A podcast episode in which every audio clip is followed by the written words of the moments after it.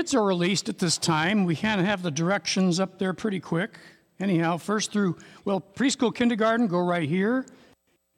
And first through sixth grade, follow Jane. And I don't know if the middle school, they're going to. Middle school, high schoolers follow this guy over here, Jim. And you guys get to go do something out there. Okay?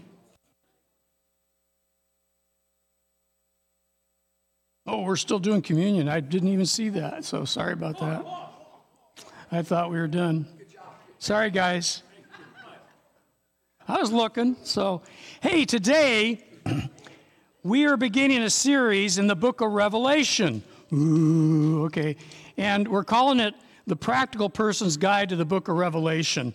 And let me just start out by pleading for mercy.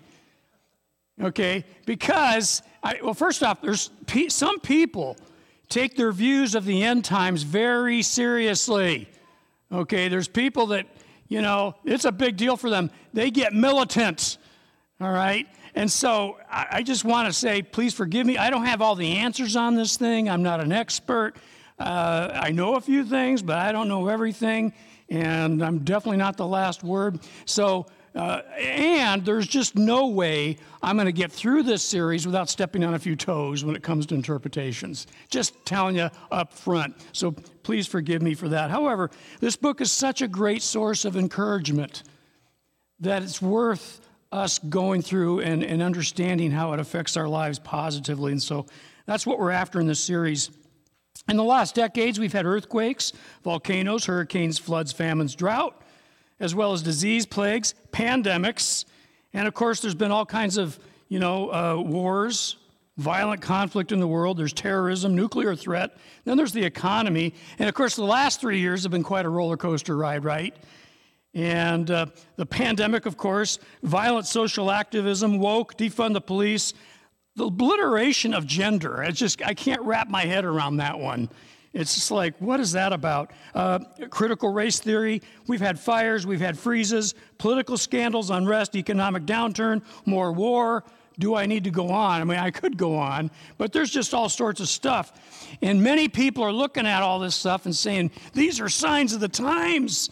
And everybody has a renewed interest in, you know, this end time stuff in the book of Revelation. And in conjunction with this, by the way, there's vast persecution against Christians going on throughout the world that is not even reported to us, a fraction maybe. And, uh, and so we don't, we don't even hear about the stuff that other Christians are enduring in other parts of the world. And uh, uh, while in our culture, you know, anything that defaces Christ and the church and God's people is blazoned in the headlines. And in fact, it's the price of being a Christian, even in our culture, is, is getting, you know, more. And so this, we're, we're it, man, it looks like these signs of the times. Well, God gave us the book of Revelation so that we wouldn't be taken by surprise when things get crazy. And that's, that's basically it. And it tells us troubled times are ahead and encourages us to keep our eyes on Jesus and remain faithful to Jesus. Can you remember that? You remember that? But because this book is so challenging, um, I want to start out with a few ground rules for how to approach the book of Revelation. These are some things I've found helpful. You may not agree with me, that's okay. But, but we find these ground rules in the first three verses of how to kind of perceive the book of Revelation. And so these are just some suggestions on how you can read it for yourself and not be a scholar, not be an expert, just read it and be blessed by the book. So let's look at verses 1 through 3. The revelation of Jesus Christ, which God gave him to show his servants what must soon take place. He made it known by sending his angel to his servant John, who testifies to everything he saw that is the word of God and the testimony of Jesus Christ. Blessed is the one who reads the words of this prophecy, and blessed are those who hear it and take to heart what is written in it, because the time is near. All right. The first thing I want you to notice is this book is meant to be a blessing, not a burden. And, uh, you know, the reason I say that is because the way some people teach Revelation, it's just plain confusing. It burdens us with confusing interpretations and hard things, and it's just hard. It's o- and the book of Revelation is open to a lot of interpretations and misinterpretations. They're just out there by the score. I mean, man, it's pretty wild. Multi-headed beasts, bizarre creatures, fantastical worldscapes. It's just wild. And many teachers create a lot of confusion when they teach it. And so Christians like, I don't want to read this book. It's just confusing.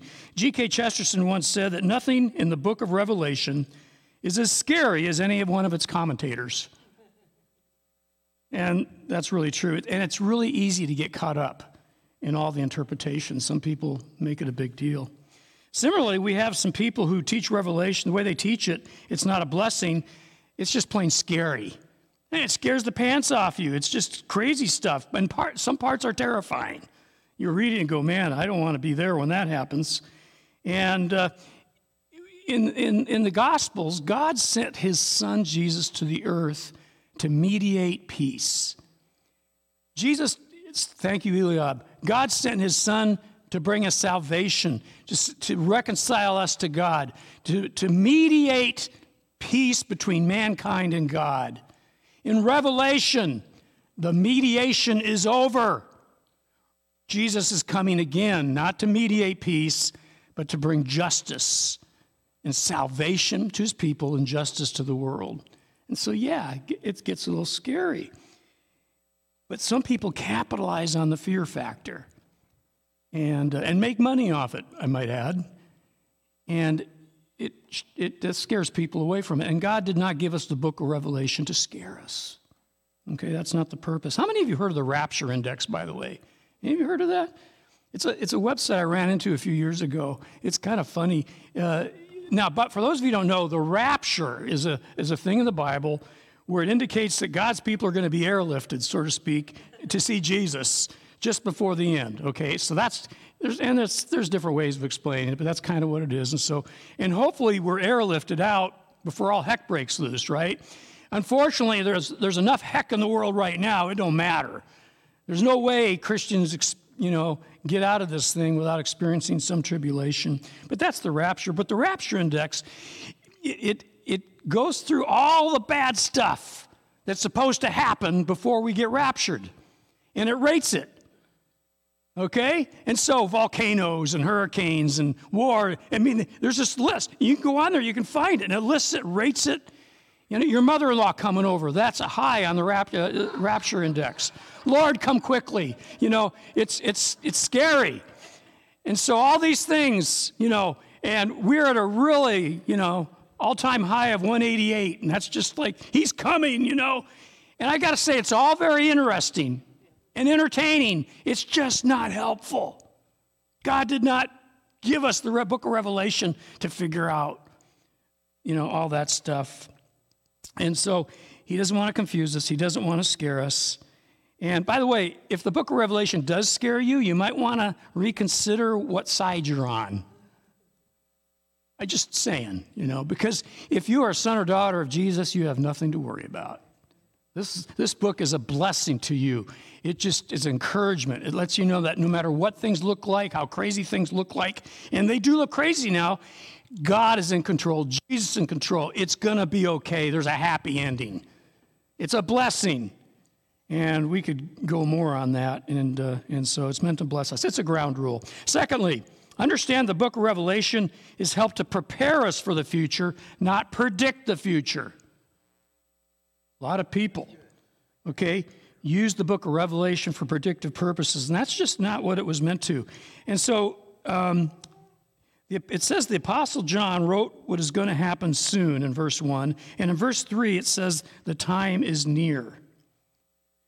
Well, the book of Revelation was written by the Apostle John while he was exiled on this little island called Patmos. And it was written in about 95, 96 AD, or now they call it CE. Okay? And that's, a, that's the first century, folks. That's 2,000 years ago. Okay? And so it's been near or soon for 2,000 years. God and I must have a different idea of near and soon. But it raises a question you know, near to who? Soon to who? What does that even mean? And this is where some people have different views on this thing. And I just want to get this out here so you know where people are at. There are some people who think the book of Revelation was near or soon to those people living back then. In fact, they go so far to say everything in the book of Revelation has already been fulfilled. There's people out there that, that say that. And by the way, before you just dismiss it, they make a pretty good case because there's a lot of things throughout history that line up. And so just don't dismiss it. But it's not a very popular view, understandably, okay? Because there's some things in Revelation you go, that ain't happened yet, okay? So you just have to look at that, okay? But then there's people who go the opposite direction and they say everything in the book of Revelation is not near to them, but near to us. So it's now in the near future. And I got to tell you, that's a real popular view and it's exciting. It sells a lot of books, it's great talk show, it's, it's a moneymaker. You can make movies about this stuff. And again, it's a popular view, but there's some problems with it. For one, if the book of Revelation is just relevant to us and the people of the future. That makes it irrelevant to the people of the first century and ever all Christians who've lived since then. Okay.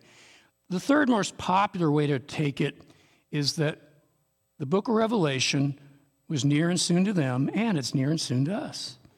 In other words, Revelation describes an outfolding of history that began way back then and is still working itself out in the now. Does that make sense? And that makes sense because that way the book of Revelation was a, a, source of encouragement and blessing to the very first Christians in the first century who were being tortured, fed to the lions. I mean, this book helped them because they're dying for their faith. It was encouragement. And it blessed all the Christians in between and all the Christians since then, including us. And there's some other problems with making it all future, but I'm not going to get into that today. And so, you know, we have that. The third most popular view, though, is, is this idea that it's for all of us. And, uh, and it brings comfort to us. Many, but here's a problem with that, because many try to interpret Revelation as a straight timeline from the beginning to the end. And it's very popular, people do that. But the problem with that, when you take that view that Revelation is a timeline from the beginning to the end, you basically have to revise your interpretation every 30, 40 years because the, the, the, historical landscape changes. Back in my day, there was a guy named Hal Lindsey who wrote Late Great Planet Earth, and he had it mapped out. That's all, you know, the prophecies fall flat, and it brings discredit. It discredits the church. It hurts our credibility. And so we got to be careful trying to line up what the book of Revelation says and make it a predictive timeline that we can judge our lives by because it just doesn't work. Uh, realize that every time there's been social, political upheaval in the world, those Christians in those times thought they were in the end times. Okay? And we're not any different. And so you realize that. Henry Halley, in his famous Halley's Bible Handbook, says this It's best not to cloud the hope of his, of his Christ coming with a too detailed theory as to what is going to happen when he comes. Some people we suspect will be disappointed if Jesus does not follow the schedule they've mapped out for him. So, how do we relate Revelation to history? Well, okay, here's a guide. This is what I've found that's helpful to me. It's very helpful to take a literary approach to the book of Revelation. And I like this. The book is, is kind of laid out like a seven act play, each act having seven scenes. Okay? It's, and you can see it. There's just full of sevens all over the place. Next week, we're going to look at Act 1 with seven scenes of the seven letters to the churches. Okay? And then we're going to look at Act 2 with the seven seals. Then Act 3 with the seven trumpets. Act 4 is about the battle between God's people and the dragon. And there's seven scenes to that. Act 5 is seven bowls of judgment. Then in Act 6, there's seven scenes describing the fall of Babylon. And finally, in Act 7, we have seven scenes describing the millennial reign of Christ. And I've just found that approach really helpful. And the book of Revelation has a cyclical quality to it because, you know, it, things just keep happening over. You're reading along and reading along, you say, hey, I've read this before. There's a lot of deja vu in the book of Revelation. Didn't I just read this? Okay? And, and each section, you know, starts, and each section seems to start at the beginning and take us a little farther into the future. Not only that, but each, it starts at the beginning, but each section takes us a little higher. and gives us a greater, more cosmic perspective on what's going on. So at the beginning, we're kind of looking at it from, I'll tell you what it's like. It's like looking at your address in Google Maps and then zooming out to look at your address through Google Earth. Revelation has that quality. So you start out with seven letters, real churches on the planet, and by the end, you're looking what world affairs look like from the very throne of God. And so you just have that seven cycles of seven. And I don't know, it helps that. Each act is dramatic. Each, each, there's a climatic crisis, but the story always resolves with Christ and his church and his people being triumphant. God wins every time. And the whole play has a really happy ending. And that, wait, I hope you don't miss that message. That's a good message. Okay? But here's the deal nothing is so detailed that we can make any predictions, it's just not there. Jesus himself says he does not know the hour of his return. You do realize that. He says, No one knows about that day or hour, not even the angels in heaven, nor the Son, only the Father. It's going to be a surprise. So we need to be prepared. And that's why he gave us this book, as well as the other end time teachings in the New Testament. And uh, in Matthew 24 42, Jesus himself says, Keep watch, because you do not know on what day your Lord will come. Okay? For you who are revelation geeks or end times geeks, I put a little chart of that seven cycles of seven on the back there. And so you can just kind of look at that if you're into it. So I figured some of you might. I'm going to have handouts for you geeks who like the stuff. Most of you don't care, but some of you do. So you just can grab that. And so, and if we run out, I can get you more. Okay. Anyhow, don't be surprised, be prepared. Thirdly, John says in verse 1 the revelation of Jesus Christ, which God gave him to show his servants was, must soon take place. The thing to understand here is that what the revelation is, it's a showing, not a telling. It shows us, okay? Revelation is meant to be the first century's version of a multimedia experience. It's visual, okay? And, and, uh, it's, and it's actually known as a type of uh, genre that existed of literature called apocalyptic. That's just what they called it back then. That means it's very symbolic in its imagery, it's broad sweeping in its language, and it's cosmic in its perspective, and it's about the end of the world. This does not mean it's fictional, okay? It just means it needs to be read in a different way than the rest of the Bible, like the gospel and Acts and the letters. Eugene Peterson points out that there's nothing really new in the book of Revelation that's not already said in other parts of the Bible. It's just stated differently. Okay? It is a visual expression. It's not an intellectual presentation. It's not a textbook. It's a novel. It's not a blueprint. It's a painting. It's not a lecture. It's a symphony. Listen to it like music. Read it like a poem. Look at it like a painting. If you're, on, if you're into art, okay, the artwork is not realist, it's expressionist. So it's not a Manet, it's a Monet. You see the difference? Very clear. And then it's like Revelation is, you, you can't quite figure out the details, but you get the idea. Does that make sense? That's what that is. So, and then one final thing on this is some argue that the book of Revelation should be interpreted literally. And that's a discussion. Is it literal or symbolic? And I don't know how you'd ever interpret the book of Revelation literally. I mean, you really have to, I mean, you know, does Jesus really have a sharp sword coming out of his mouth? Is the devil really a dragon, literally? I mean, does beasts exist? I mean, you have to, you just really wrestle with the language. And the book itself comes out and says, this stands for this. It, it admits it's a symbols. And so, you know, I, am a symbolic guy. Just letting you know up front, I'm going to step on some of you guys' toes who are into the literal understanding. But there's just no way to do it. And that's what apoc- apocalyptic literature is, anyhow. Okay? And, uh, and so, we have that. It's, a, it's just another ground rule. You can take it or leave it. Finally, this book aims to reveal Jesus Christ, not just in the end times, but for all times. Okay?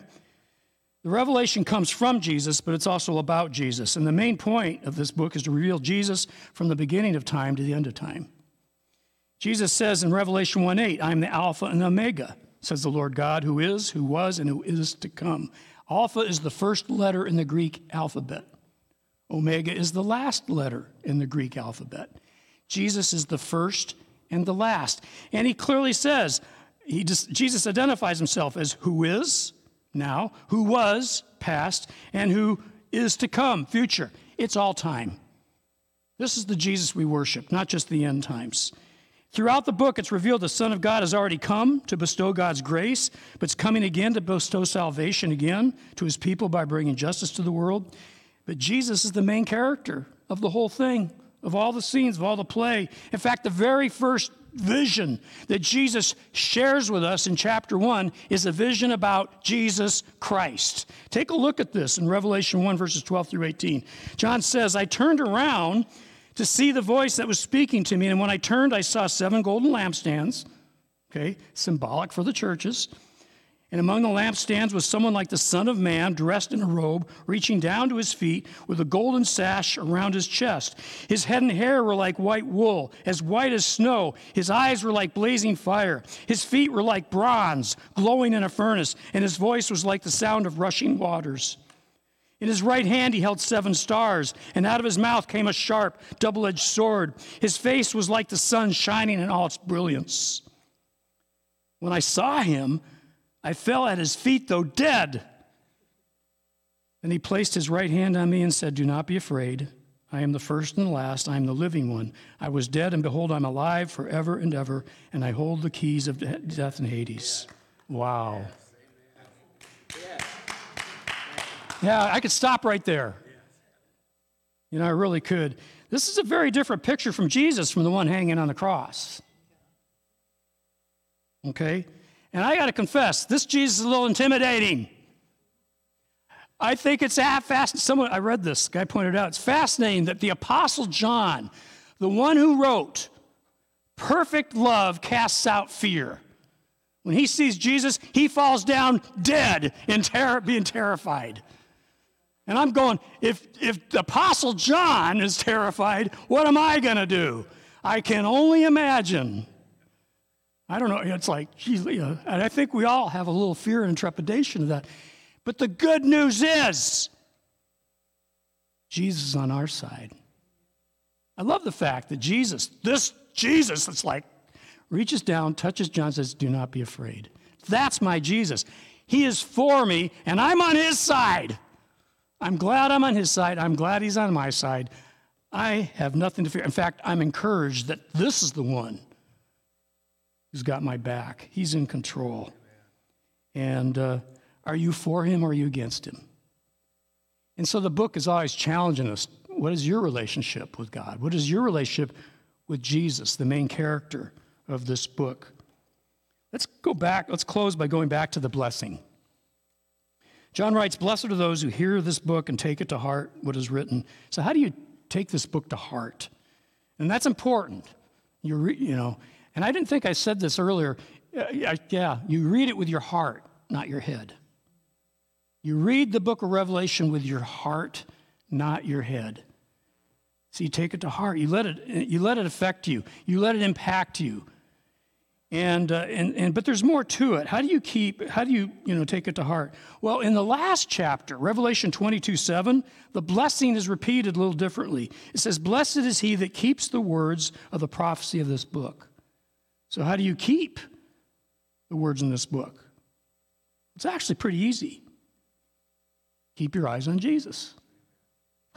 That's because there's not a lot of you know, we're not doing much, but surviving, taking our stand, and keeping our eyes on Jesus, no matter of all this other crazy stuff.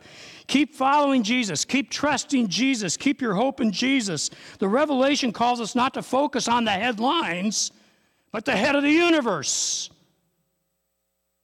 That's, what, that's how you keep it. Furthermore, we don't do this tomorrow, we do this today.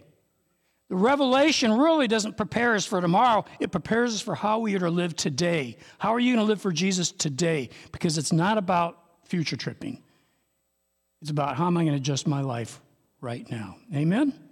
Let's all be standing for a closing word of prayer. Father in heaven, you are awesome, and sometimes we feel very, very small in the face of all the stuff that's going on. But may we, as we go through this prophecy, may we just come to realize how big you are, how powerful you are, but how loving you are to those who've received you and are your children. And so may we take encouragement and uh, comfort and peace and hope in your words. And may we kind of adjust our lives in the here and now, knowing that uh, everything we're looking around, it's, it's destined to perish. It's just temporary. Help us to live for the greater future that you've mapped out in this great book and, uh, and grow in you and keep our eyes on you. And it's in Jesus' name we pray. Amen.